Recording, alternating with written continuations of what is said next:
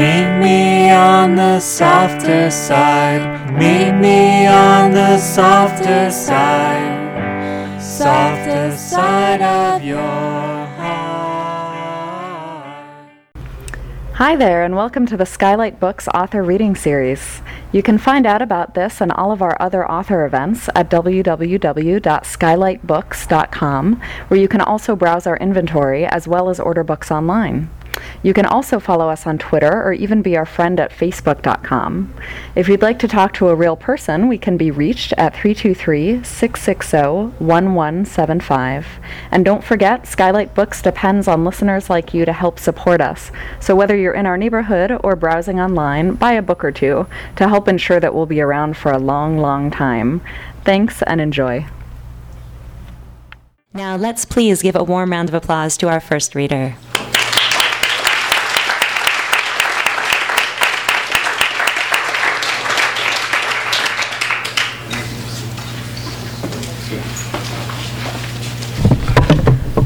Can you hear me?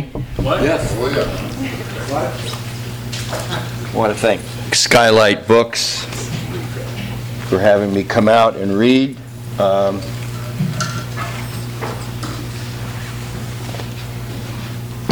I'll tell you a little um,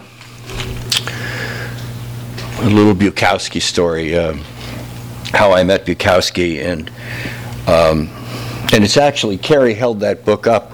Um, It's in my memoir um, about myself and my father. Thanks, Gary. Uh, when I was a young guy, um, uh, my father was, uh, John Fante was a an undiscovered novelist and a kind of a crazy screenwriter, you know, and he made a living uh, sucking Hollywood's left breast for about forty years, and uh, and he wrote in the um, wrote in the thirties, and he wrote some really good stuff, but it was all out of print. And I'll just tell you a quick story. My father's anybody here read Ask the Dust? Again, it's in my it's in my memoir. Well. Uh, Stackpole and Sons published Ask the Dust in nineteen thirty-nine, and my father had been doing screen assignments, and he but he had really high expectations for Ask the Dust, and it got great reviews, uh, and it sold, I think, about eighteen hundred copies. And my dad was published by the American Mercury, and he had a wide audience for his work, but Stackpole and Sons was involved in a litigation when Ask the Dust came out in nineteen thirty-nine. They had an unauthorized biography of a German guy that they had published without his permission. And Hitler was suing fucking Stackpole, and all the money that would have gone to publicize Ask the Dust went to this lawsuit, and Ask the Dust was forgotten.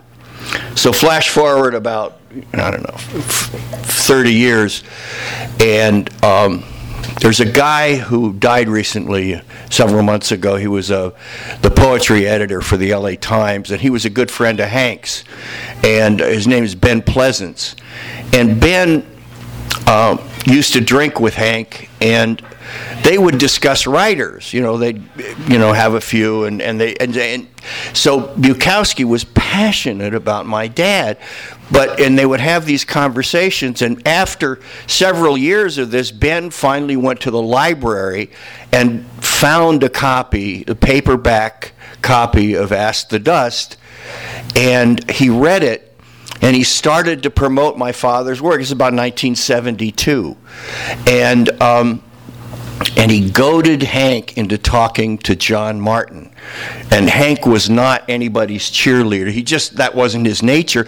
But he said, you know what? Yeah. And so all of a sudden, all of my dad's work was republished, and it's because of two guys. It's because of Charles Bukowski, but it's because of a poet. Uh, and a wonderful man and a playwright named Ben Pleasant. So that's that's the story of Ask the Dust, okay? And uh, So there, there's in, there's a lot of conversation also about the uh, the Bukowski mystique. I can tell you that when I spent time with Bukowski, um, he was always a gentleman and very clever and very easy to talk to, and uh, I always enjoyed our talks. So you, you know, there's I never was with him when he was drunk. So uh, that my experience of the guy is that he was with my dad, and they would chat and they talk about books and Hollywood and how my father hated Hollywood and how Bukowski was starting to, and they had an exchange of letters over time, and Bukowski would write to my father about a producer or a director, and they would. And there were wonderful letters, because these are two writers talking about Hollywood, and they weren't kind letters, okay? So anyway, uh, and the last time I saw Hank was at my father's funeral. It was in nineteen eighty-three, and he uh, he died in ninety-four, I believe.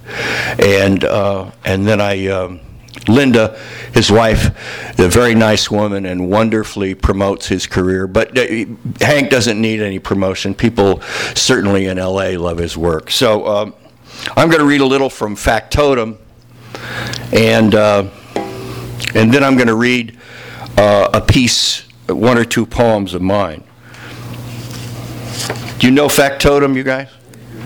Okay.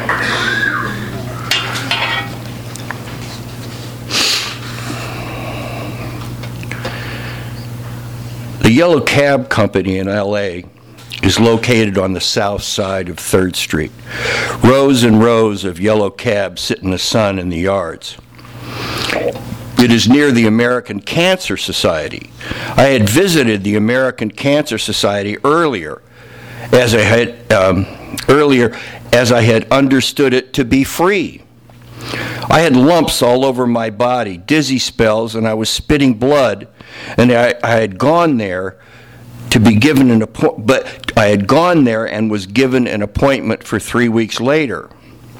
Now, like every American boy, I had always been told, catch cancer early. Then you go down to catch it early, and they make you wait three weeks for an appointment. That's the difference between what we're told and actuality. After three weeks, I went back, and they told me they could give me certain tests free, but that I could pass those tests and wouldn't really be sure that I didn't have cancer. However, if I was to give them twenty-five dollars and pass that test, I could be fairly sure I didn't have cancer. But to be absolutely sure, after I had taken the twenty-five dollar test, I would have to take the seventy-five dollar test. And if I passed that too, I could relax. It would mean, it would mean my trouble with alcoholism or nerves, I'm sorry, it would mean my trouble with alcoholism or nerves or the clap wasn't my real problem. The talk, they talk real good and clear, these kittens at white coats at the American Cancer Society. And I said, in other words, you guys want a hundred bucks. Uh-huh, they said. And I walked out and went on a three-day toot, and all the lumps vanished along with the dizzy spells and the blood spitting. When I went to the Yellow Cab Company, I passed the cancer building, and I remembered that there were worse things than looking for a job you didn't want. I went in, and it seemed easy enough, the same old forms, questions, et cetera. The only new thing were fingerprints. But I knew how to fing- I, but I knew how to be fingerprinted, and I relaxed my hand and my fingers and pressed them in the ink, and the girl complimented me on my expertise. Mister Yellow said to come back the next day to training class, and Jan and I celebrated that night. Janeway Smithson was a little intense, gray-haired bantam rooster of a man. He loaded five or six of us in the cab, and we rolled down to the bed of the L A. River. Now, in those days, the L A. River was a fake. There was no water in the L A. River, just a wide, flat, dry cement runway. The bums lived down there by the hundreds, in little cement alcoves under the bridges and overpasses. Some of them had even potted plants in, the, in, in front of their places. All they needed to live like kings was canned heat, which is sterno, and what they picked up at the nearby garbage dump. They were tan and relaxed, and most of, most of them looked a hell of a lot healthier than, than the average L A businessman. Those guys down there had no problem with women, income tax, landlords, burial expenses, dentists, time payments, car repairs, or the or with climbing into a voting booth and pulling the curtain closed. Janeway Smithson had been on his job for twenty-five years and was dumb enough to be proud of it. He carried a pistol in his right hip pocket and bragged that he had stopped a yellow cab in less, in less time and fewer feet while taking the brake test than any other man in the history of Yellow Cab Company. Looking at Janeway Smithson, it occurred to me that it was either a lie or he had... Um, or he had had half-assed good luck, and that Smithson, like any other twenty-five-year-old man, was totally insane. Okay, he said, Bowers, you're first. Get this cocksucker up to forty-five miles an hour and hold her there. I've got a gun in my right hand and a, and a stopwatch in my left hand. When I fire, you hit the brakes. If I ain't got the ref- if you ain't got the reflexes to stop her quick enough, you'll be selling green bananas at noon on seventh and Broadway. No, you fucker, don't. Watch my trigger finger. Look straight ahead. I'm going to sing you a little song. I'm going to lull you to sleep. You'll never guess when the son of a bitch is going to go off. It went right. Uh, it went off right then. Bowers hit the brakes. We lurched and skidded and spun. Clouds of dust billowed up from under the wheels as we whizzed between huge concrete pillars. Finally, the cab screeched to a stop and rocked back and forth. Somebody in the back seat had a bloody nose. Did I make it? Bowers asked. I ain't gonna tell you, said Smithson, making a notation in his little back, little black book. Okay, D'Esposito, you're next. D'Esposito took the wheel and went through more of the same. The drivers kept changing as we ran up and down the L A riverbed, burning brakes and rubber and shooting off the pistol. I was the last to try. Chinaski, said Smithson. I looked at the wheel and ran the cab. Um, I took the wheel and ran the cab up to fifty miles an hour. You set the record, huh, Pops, I said. I'm going to shoot your ass off the map. What? Blow out the earwax. I'm going to I'm going to take you, Pops. I once shook hands with Max Baer. I was once a gardener for Tex Ritter. Kiss your ass goodbye. You're riding the goddamn brakes. Take your foot off the goddamn brakes. Sing me a song, Pops. Sing me a little song. I've got forty love letters from Mae West in my fucking duffel bag. You can't beat me. I didn't wait for the gun. I hit the brakes. I guessed right. The gun and my foot hit at the same time. I beat his world record by fifteen feet and nine-tenths of a second. That's what he said at first. Then he changed his tune and said that I cheated on him. I said, okay, write me up for whatever you want, but just get us out of the L A riverbed. It's gonna, it, it ain't going to rain, and we won't catch any fish. There were forty or fifty of us in the training class. We all sat at little desks, rows of them bolted to the floor. Each desk had a flat area like an armrest to the to the right side. It was just like the old days in biology or chemistry class. Smithson called out, Peters, yep, Galloway, uh-huh, McBride, silence, McBride, oh yeah. The roll call continued. I thought it was very nice that there were so many job o- openings, yet it worried me too. We'd probably be pitted against one another in the same way, survival of the fittest. There were always men looking for jobs in America. There were always all the usable bodies. And I wanted to be a writer. Almost everybody was a writer. Not everybody thought they could be a dentist or an automobile mechanic, but everybody knew they could be a writer. Of these fifty guys in the room, probably fifteen of them thought they were going to be writers. Almost everybody used words and could write them down. that is, almost everybody could be a writer, but most men, fortunately, aren't writers, or even cab drivers, and some men, many men, unfortunately, aren't anything. The roll call was over. Smithson uh, looked around the room. "We are gathered here," he began, then stopped. He looked at a black man in the first row. "Hey, Spencer." "Yeah?" "You took the wire out of your cap, didn't you?" "Yes, sir."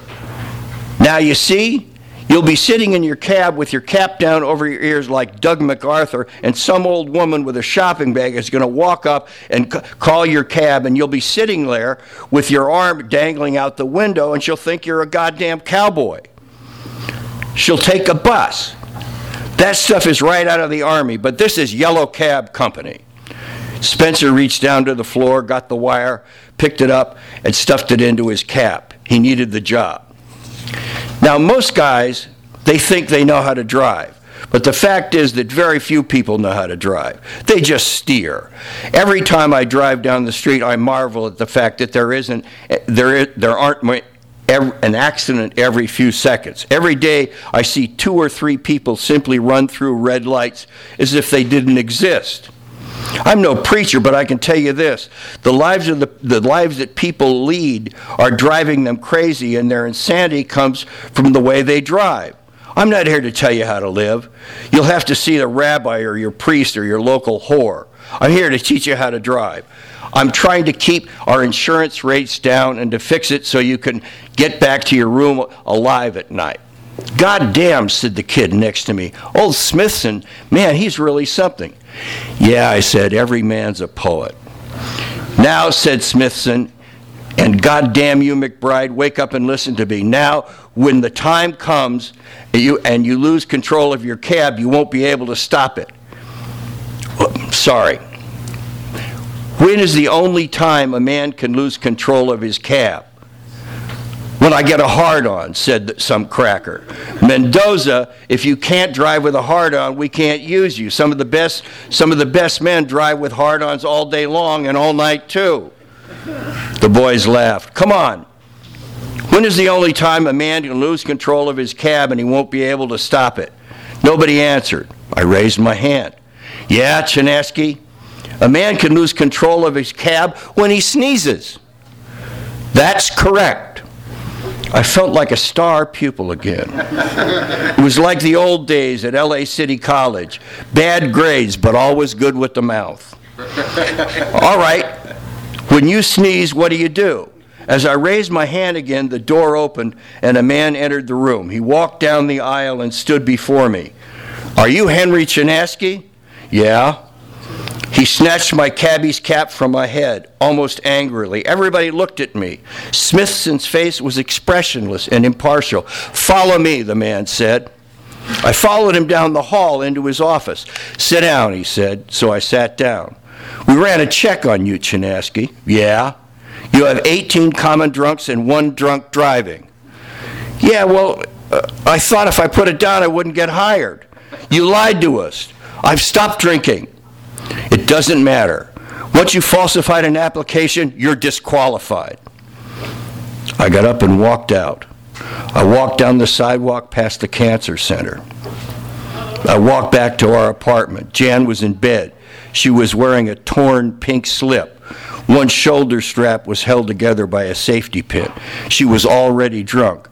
"So how'd you make out, Daddy?" "They don't want me." "How come?" "They don't take homosexuals." "Oh, well, there's wine in the fridge. Get yourself a glass and come to bed." So I did. Yeah.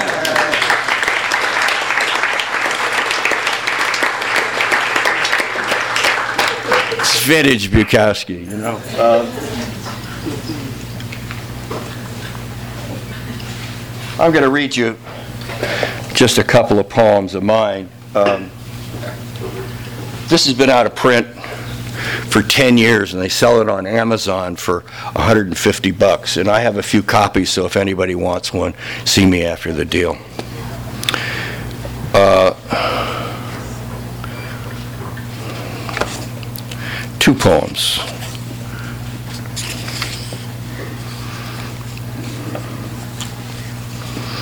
I met the meanest bastard starving cat while sitting with a book on a bench smoking half a pack of Luckies at Venice Beach. He saw me and came up, white, filthy, with one green eye and one yellow eye and his fresh slash on his scarred ear. Angry as a wounded wolf, he kept his distance and his look said, "Feed me or fuck off, that bench you're on is my territory." What he didn't know is that I know desperate too and crazy, and what emptiness and aloneness and rage can do to you when you've got nothing but pain in your pockets and your home is a busted out nineteen seventy-eight Pontiac stalled in an alley in West L A, and your mind is carving more of you off, more of you up, and killing more of you off, and you wake up and drink more rat piss wine, and a god becomes a guy coming out of seven eleven handing you another, handing you a fifty cents for another fucking jug, and fear is your finest feeling, and love is dead, and all time is dead, and even your eyes stink, and your gut is bloated with the screaming voices of those you hate, and the only real sanity there is can be found in the small miracle of sucking back one more drink. That mean, mean white cat didn't know that I've been cut too,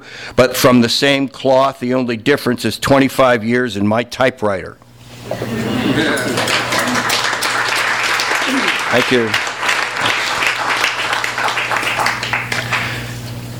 Now that I've written twenty-five years worth of books and plays and given up booze and cigarettes and filthy, glorious pornography, and my clothes don't stink from sleeping in my old Pontiac all night, and my hair is thinner and I'm twenty pounds too fat and deep in my sixties with return calls to make and responsibilities, and the arguments I have with cops are no longer about bail or unpaid warrants or where I hid my gun, I now feel qualified to testify that time has changed nothing, that this thing in me that all my life has ticked and squirmed, this unfilled hole, this need to yell out and change things and never be satisfied, this voice that has survived shrinks and jails and three divorces and suicide and bankruptcy and self-improvement weekends, this rage still guides my vision and demands that I go head first against my life like a fool in search of a pure white flame.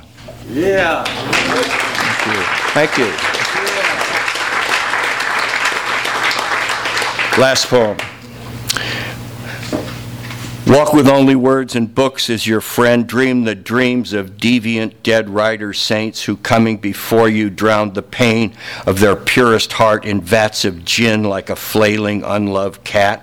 Embrace selfishness and joblessness. Smoke millions of unfiltered cigarettes and glue your ass hopelessly to the evilest drunken crack whore who trade your balls in a New York instant for the guy at the end of the bar with a pitted face and a fifty dollar bill. Do not be courageous. Remember that all men are fools and liars, soulless captives of their own blood-stained necessity. Oh yeah, and forgive nothing. Then maybe one may, one day like me, your feet aching and your skull still raw from last night's festivity, you'll kick over a box or turn a page and find yourself face to face with the blurry eyes of God. Yeah.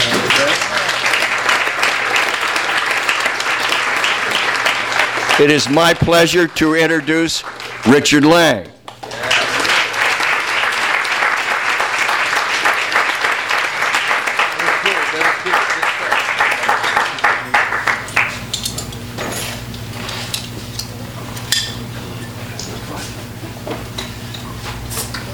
You're almost Richard Lange for me.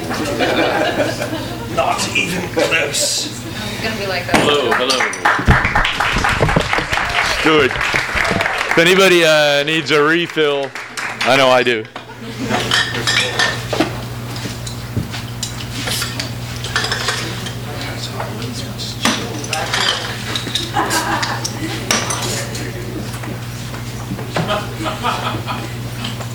Remember Bonson?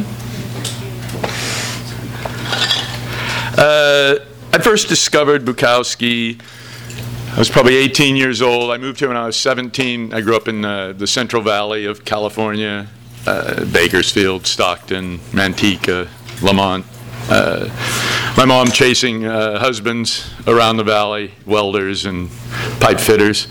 And uh, so I, I always had this idea that I wanted to move to Los Angeles. And finally, uh, I got a scholarship to uh, U S C and came here. Uh, I was working thirty hours a week at a supermarket while going to school at S C, and I happened upon this uh, book of short stories by Charles Bukowski. And uh, it was, you know, a mind blow. Back then, you know, I was getting my Hemingway and all the official tomes that they teach you uh, in college. And Bukowski was something outside of that, that uh, you couldn't even talk to your professors about it. I mean, you'd, they'd be like, eh, that guy, you know. He's, you know. Same thing they did with Kerouac. You know, they were relegated to this sort of secondary level when they were the things that really, I mean, I, I was excited by the official canon, but uh, these other th- these other voices were uh, very important to me. And Bukowski in particular, because I was living in those neighborhoods. I was, uh, when I got old enough, drinking in those bars, and uh, it it delineated a uh, it, it kind of made a map of L A that uh, laid it out for me where I could I, I I it helped me figure out Los Angeles. You know, people always talk about L A being a very hard place to to figure out, and through reading Bukowski, I sort of learned about L A and found a kind of L A. And I think I spent, you know, ten years following his map, and then uh, finally got the courage and the chops to be able to start creating uh, my own map, and you know, to be, to become a writer.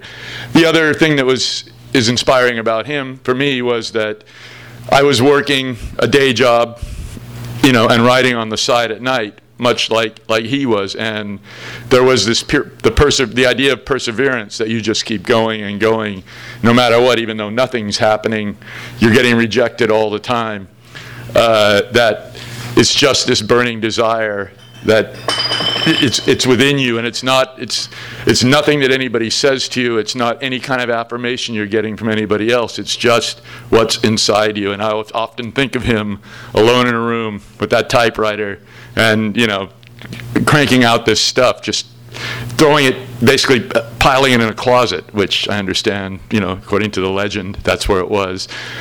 But uh, that was also very, uh, very helpful. And so, you know, maybe I've moved beyond like the actual content of the writing, and you know, it, it's, it's, it's, it's, it doesn't have that same level, but the legend uh, will always live on.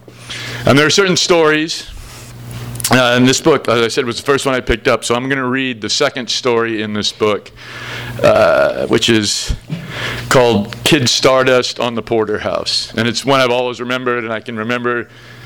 It's rare that when you read a story, you remember it for the rest of your life. Like, you remember every line, and I hadn't read this since then. Before, I, and I just, when I decided I was going to read something, you know, they asked me to read something, I picked it up, and uh, picked up this book and re- reread that story thirty years later, thirty-five years later, and I remembered every line of the story. It was exactly as I remembered it. So that's rare.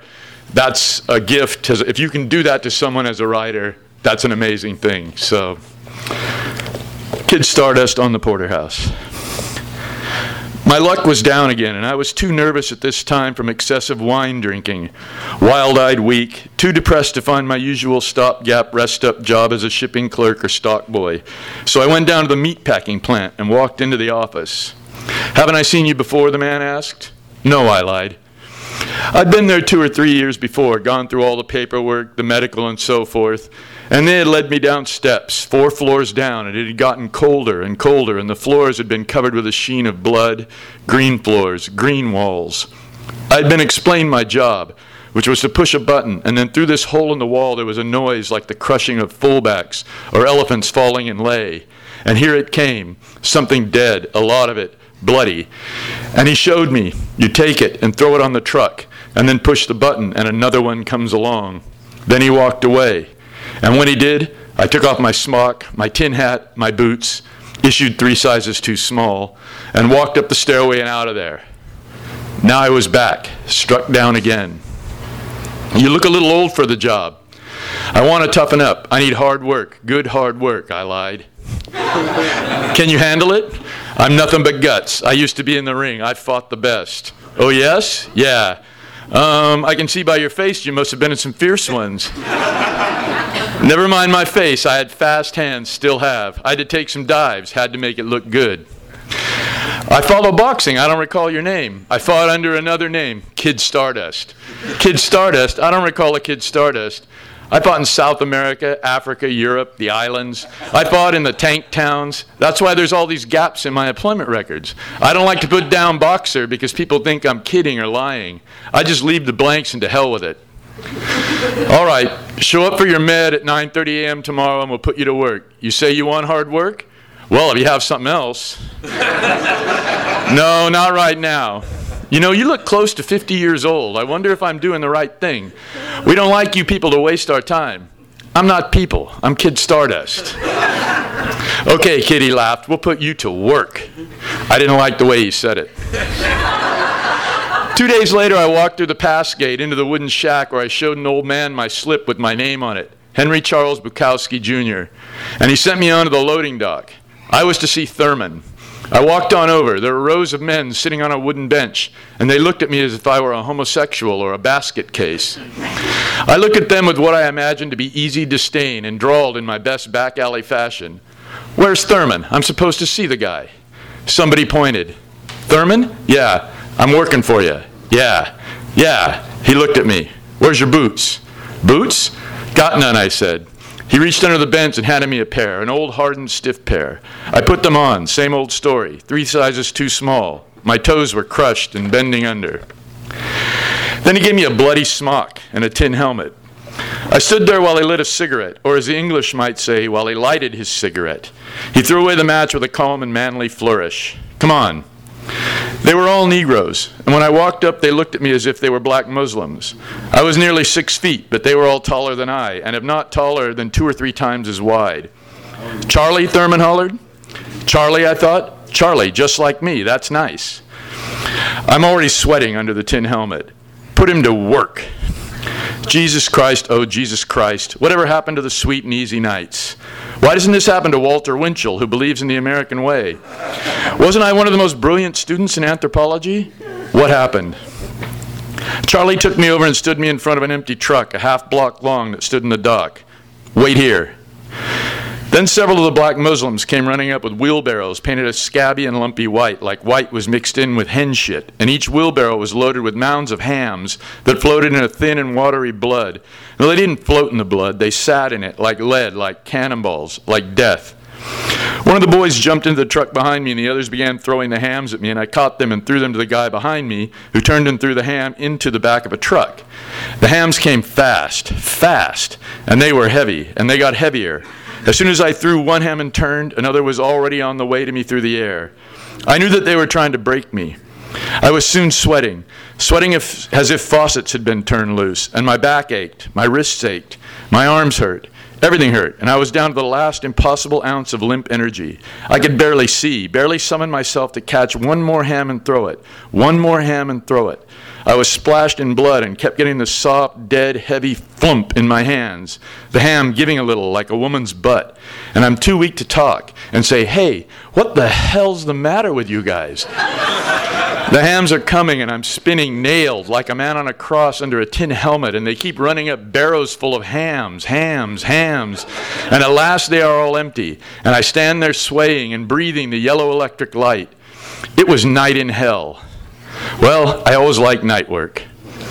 "Come on." They took me into another room, up in the air through a large entrance high in the far wall, one half a steer, or it might have been a whole one. Yes, they were whole steers, thinking of it, all four legs, and one of them came out of the hole on a hook, having just been murdered. And the steer stopped right over me. It hung right over me there on that hook. They've just killed it, I thought. They've just killed the damn thing. How can they tell a man from a steer? How do they know that I'm not a steer? All right, swing it, swing it. That's right, dance with it. What? Oh, for Christ's sake, George, come here. George got under the dead steer. He grabbed it. One, he ran forward. Two, he ran backwards. Three, he ran far forward. The steer was almost parallel to the ground. Somebody hit a button and he had it. He had it for the meat markets of the world. He had it for the gossiping, cranky, well-rested, stupid housewives of the world at two o'clock in the afternoon in their house smocks, dragging red-stained cigarettes and feeling almost nothing. They put me into the next steer. One, two, three. I had it. It's dead bones against my living bones. It's dead flesh against my living flesh. And the bone and weight cut in. I thought of operas by Wagner. I thought of cold beer. I thought of sexy cunts sitting across from me on a couch with their legs crossed high. And I have a drink in my hand and I'm slowly and surely talking my way toward and into the blank mind of her body. And Charlie hollered, "Hang her in the truck." I walked toward the truck out of shame, out of defeat, taught me in the American schoolyards as a boy. I knew that I must not drop to the steer to the ground because this would show that I was a coward and not a man, and that I didn't therefore deserve much, just sneers and laughs and beatings. You had to be a winner in America. There wasn't any way out, and you had to learn to fight for nothing. Don't question. And besides, if I drop the steer, I might have to pick it up. Besides, it will get dirty. I don't want to get it dirty, or rather, they don't want it to get dirty. I walked it into the truck. Hang it. The hook, which hung from the roof, was as dull as a man's thumb without a fingernail. You let the bottom of the steer slide back and went for the top. You poked the top part against the hook again and again, but the hook would not go through. Mother ass. It was all gristle and fat. Tough, tough. Come on, come on. I gave it my last reserve and the hook came through. It was a beautiful sight, a miracle, that hook coming through, that steer hanging there by itself completely off my shoulder, hanging for the house dresses and the butcher shop gossip. Move on. A two hundred eighty-five pound Negro, insolent, sharp, cool, murderous, walked in, hung his meat with a snap, looked down at me. "We stays in line here." "Okay, Ace." I walked on in front of him. Another steer was waiting for me. Each time I loaded one, I was sure that was the last one I could handle, but I kept saying, "One more, just one more." Then I quit. Fuck it. They were waiting for me to quit. I could see the eyes, the smiles when they thought I wasn't looking. I didn't want to give them victory. I went for another steer. The player, one last wa- wash, one last lunge of the big-time washed-up player. I went for the meat. Two hours went on, then somebody hollered, "Break." I had made it. A ten-minute rest, some coffee, and they'd never make me quit. I walked out behind them toward a lunch wagon that had drawn up. I could see the steam rising in the night from the coffee. I could see the donuts and cigarettes and coffee cakes and sandwiches under the electric lights. "Hey, you." It was Charlie. Charlie like me. "Yeah, Charlie? Before you take your break, get in that truck and move it out over and over to stall eighteen. It was a truck we had just loaded, the one half a block long. Stall eighteen was across the yard. I managed to open the door and get up inside the cab. It had soft leather seat, and the seat felt so good that I knew if I didn't fight it, I would soon be asleep. I wasn't a truck driver. I looked down, I looked like a half a dozen gear shifts, brakes, pedals, and so forth. I turned the key and managed to start the engine. I played with the pedals and gear shifts until the truck started to roll, and then I drove it across the yard to stall eighteen, thinking all the while, by the time I get back, the lunch wagon will be gone. This was tragedy to me, real tragedy. I parked the truck, cut the engine, and sat there a minute, feeling the soft goodness of that leather seat. Then I opened the door and got out. I missed the step or whatever was supposed to be there, and I fell to the ground on my bloody smock and Christ tin helmet like a man shot. It didn't hurt. I didn't feel it. I got up just in time to see the lunch wagon driving off through the gate and on down the street. I saw them walking in, back in toward the dock, laughing and lighting cigarettes. I took off my boots. I took off my smock. I took off my tin helmet and walked to the shack at the yard entrance. I threw the smock, helmet, and boots across the counter.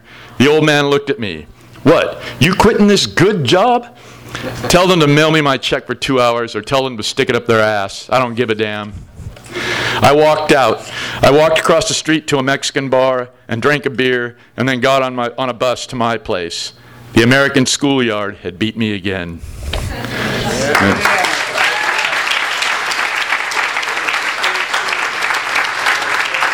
Uh, next up is uh, the uh, incredible Jerry Stahl.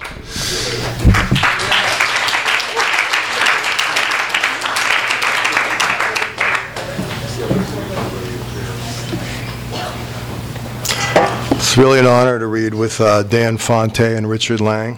I'm sure Bukowski would approve, maybe. Um, I'm just going to read a few poems. All of them I wrote. No, I'm just kidding. I'm just going to read Bukowski's poetry tonight.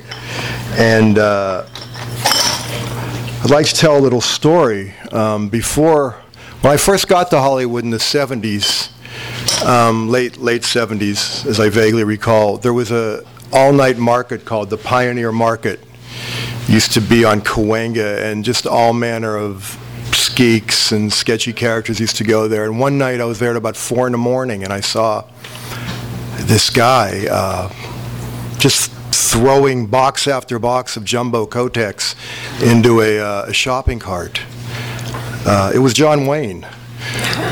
Um, I don't know what that story really means or how it relates to Bukowski, but I have a feeling he would approve, or not.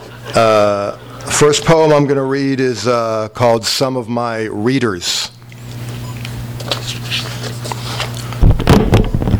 Richard is a much bigger man than me, and I need to, I need to lower this a little bit. I liked it coming out of that expensive cafe in Germany that rainy night. Some of the ladies had learned that I was in there, and as I walked out well-fed and intoxicated, the ladies waved placards and screamed at me. But all I recognized was my name. I asked a German friend what they were saying. "They hate you," he told me. "They belong to the German female liberation movement." I stood and watched them. They were beautiful and screaming. I loved them all. I laughed, waved, blew them kisses. Which, for a writer who gets shitty reviews, is a great way to handle that. And I think a lot of writers have learned from his example, except for the kisses part. Then my friend, my publisher, and my girlfriend got me into the car. The engine started. The windshield wipers began thrashing, and as we drove off in the rain, I looked back, watched them standing in that terrible weather, waving their placards and their fists. It was nice to be recognized in the country of my birth. That was what mattered most. Back at the hotel room, opening bottles of wine with my friends, I missed them, those angry, wet, passionate ladies of the night. So that was Some of My Readers, and uh, boy, the energy in here is just electric. I really, I don't know if you guys can can feel that the way I'm feeling it up here. It's just, it's actually hard to stand in one place. The next poem I'm going to read, I've never said that before, because I myself am not a, I'm not obviously not a poet. Um, this is about, this is what I meant to segue with the John Wayne story, but not being that clever, I didn't. But this is called The Star, and it's about celebrity a little bit. It's also sort of a, uh, a plan for life that I think a lot of young writers really tried to embrace for themselves with alarmingly bad results, but it worked for him. I was drunk and they got me out of my car, put the bracelets on, and made me lay down on the roadway in the rain. They stood in their yellow raincoats, cops from three squad cars. The water soaked into my clothing. I looked up at the moon through the raindrops thinking, here I am, sixty-two years old and being protected from myself again. Earlier that night, I attended the opening of a movie which portrayed the life of a drunken poet, me. This then was my critical review of their effort. And uh, that's The Star. Anybody in here a new Bukowski? I'm just curious. They look like, yeah, nobody. It's really interesting, you know, I think uh, one of the great legacies of Bukowski, and it's sort of related to the next poem I'm going to read, is that every uh, sort of young, middle-class white guy really thought he was a badass, you know? And uh, after Bukowski, there's a spate of, like, white badass guys writing about guns in their hands and the drinks and waking up in Cleveland, and I don't know how they got there. And uh, It's it's a really interesting effect to have had on a generation, and uh, I can just feel the hate coming from the audience as I say that. But I, I I know there are a lot of tough guys in the audience, and you've all read Bukowski, and you've probably drunk a lot, and I I just feel that power. You know, I feel that that darkness and the pain that a lot of you have been through, and uh, I respect that. I respect that. Training for Kid Aztec. I was a young guy in Los Angeles. There were little bars around the plaza, small Mexican bars, and there was one large one, well frequented. And I started the night out there, but it was too mellow, full of decent working types. So I got out, found a winding little alley, dark, and I followed it down, switchblade in pocket, until I found this little bar at the alley's end, went in, sat on a stool, and ordered a bottle of beer. There were four Mexicans in there, including the bartender, and I sat looking straight ahead, lifting my beer now and then. I was a crazy son of a bitch, son of a bitch, ready to go all the way. Better not fuck with me. I finished the bottle, ordered another.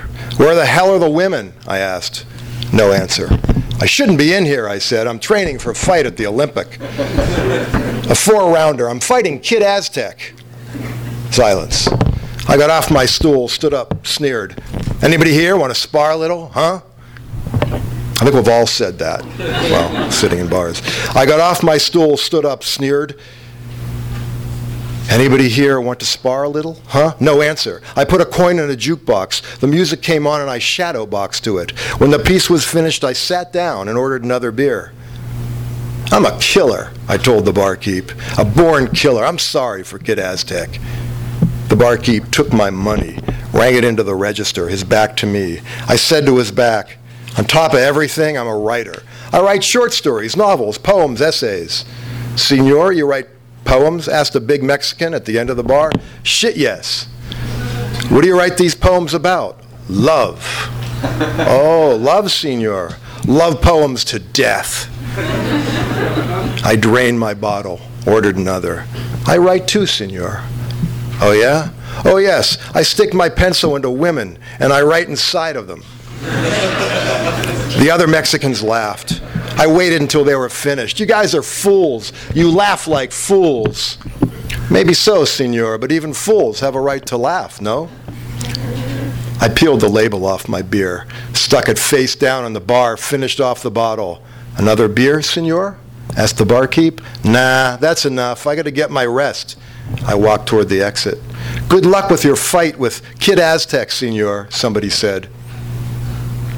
I walked up the little alley, stopped to puke in a dark corner, finished, walked out into the street looking for a poem, a better bar, something, anything. I had only bored them with my dangerousness.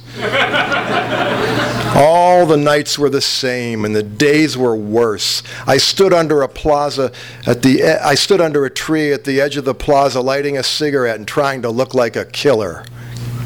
Nobody noticed. Maybe they never would. I had held the match too long. It burned my fingers. I cursed loudly, stepped out, and began walking toward the train station.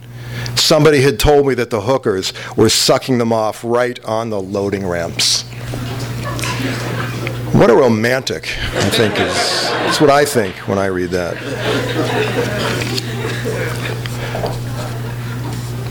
In uh, in interviews when I was young and stupid, uh, people would say, why did you want to become a writer? And I would always say, uh, because it's something you could do naked and fucked up and alone at three in the morning.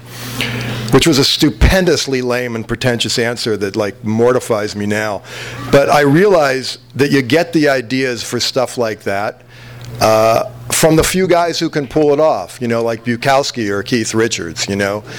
Um, like you want to be a junkie like Keith, but nobody tells you when you're kicking dope that Keith won't be there with a warm towel to tamp off your eyebrow. Um, But Bukowski made it. So this is called Playing It Out. There are only two men I can really relate to in this world, and one is on his deathbed and the other, well, his wife just ran away from him. And I sit here typing these things, drunk, as everybody else in the neighborhood is asleep except for two dogs barking at the sound of these keys. It's strange, I think, that the best I know are in trouble, while the worst are healthy, calm, and prosperous. They are also exceptionally dull and consider themselves my friends. I keep typing these drunk poems, sitting in this chair, smoking too many cigarettes and not understanding anything, and finally not wanting to. Just drinking and cracking these keys to make the dogs bark night into morning. And that's the life, man. I mean, I think that's what everybody wanted. They wanted to be that guy just drunk and up all night and being Bukowski. Uh, sometimes it works. So I want to read something about the racetrack. Is everybody cool? Has everybody got to go, you know, watch, go watch the Dodgers or anything? Uh, I want to read something because he was such a devotee. You can see my continental influence. He was such a devotee of the racetrack, and this is one of my favorite little things he wrote about the track. I have a saying. This is in a, in a longer piece called Horse Meat. Great with titles, by the way.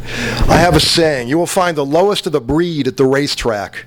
I am there almost every day working on my various systems, waiting the long thirty minutes between races. I don't know how many of these thirty-minute waits I have given away over the years, sitting there waiting for a race that is generally over in a minute and nine seconds.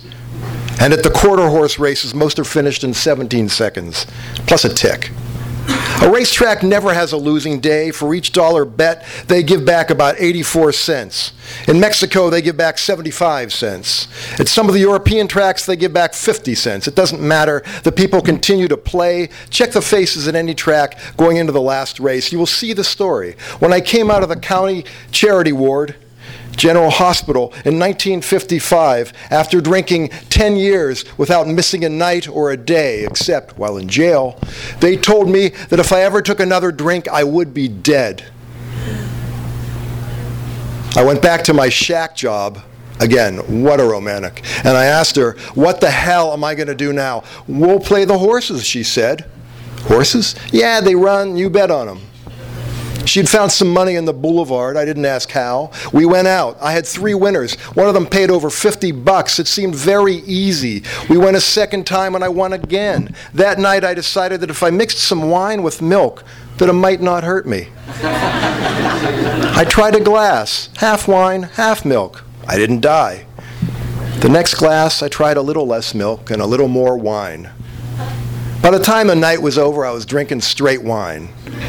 In the morning, I got up without hemorrhaging. After that, I drank and played the horses.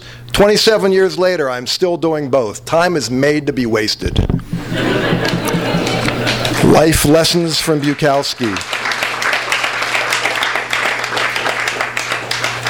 So, uh, this is really, I, I don't write, like reading too long because I drift. I don't know about everybody else, but I, I'm going to read part of this one. This is another great racetrack poem. People are fleeing in droves. They are at the track every Saturday afternoon. Two immensely fat men and a fat woman. And the fat woman's son, who is also getting obese and is the son of one of the men. They sit together, eat hot dogs, drink beer, and scream together during the race and after the race. No matter who wins, they scream. Between races, they argue while consuming hot dogs and beer. I sit and watch them from a distance. They are far more interesting than the horses or the war in Nicaragua. As I watch, the fattest man lifts his beer cup, large size, and gulps down a mass of suds.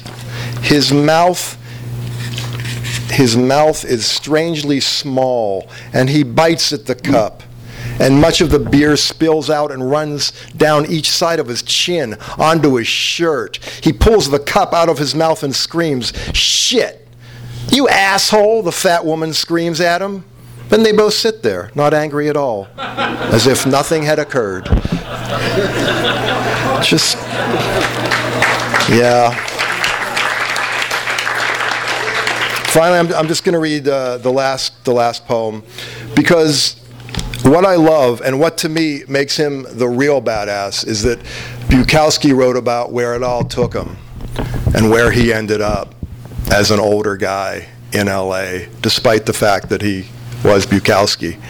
So this is uh, actually the last poem in this book. It's, it's one of my favorites because it's just so damn uplifting. It's called Eating My Senior Citizen's Dinner at the Sizzler. Between two and five p.m. any day and any time on Sunday, Wednesday, and Wednesday, it's twenty percent off for us old dogs approaching the sunset. It's strange to be too old. It's strange to be old and not feel old. But I glance in the mirror, see some silver hair, concede that I look misplaced at a rock concert.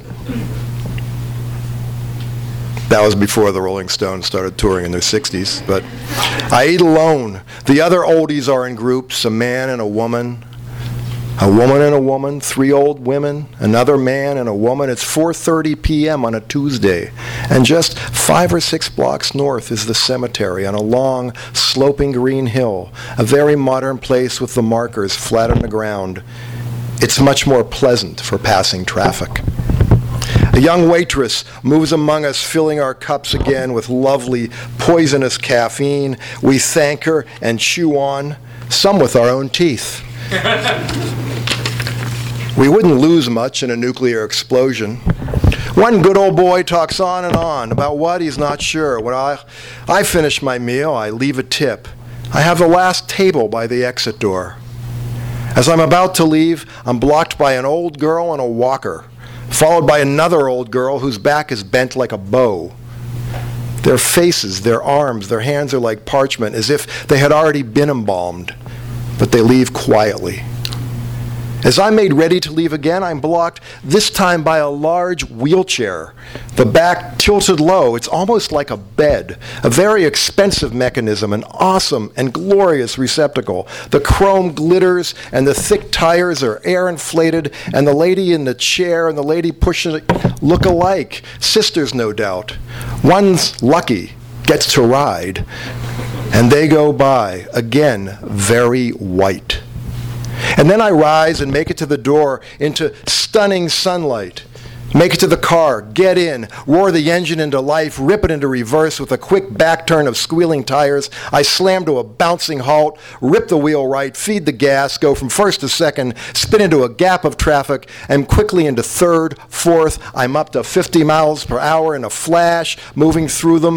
Who can turn the scream of destiny? I light a cigarette, punch, punch on the radio, and a young girl sings, "Put it where it hurts, Daddy. Make me love you."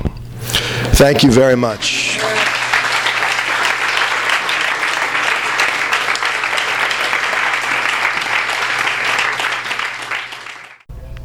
You've been listening to the Skylight Books author reading series. Don't forget that you can check out this and all of our other great podcasts at w w w dot skylight books dot com. Today's music was provided by Fragile Gang. You can check them out at MySpace, Facebook, and the iTunes Music Store. Thanks for stopping by, and we hope to see you soon.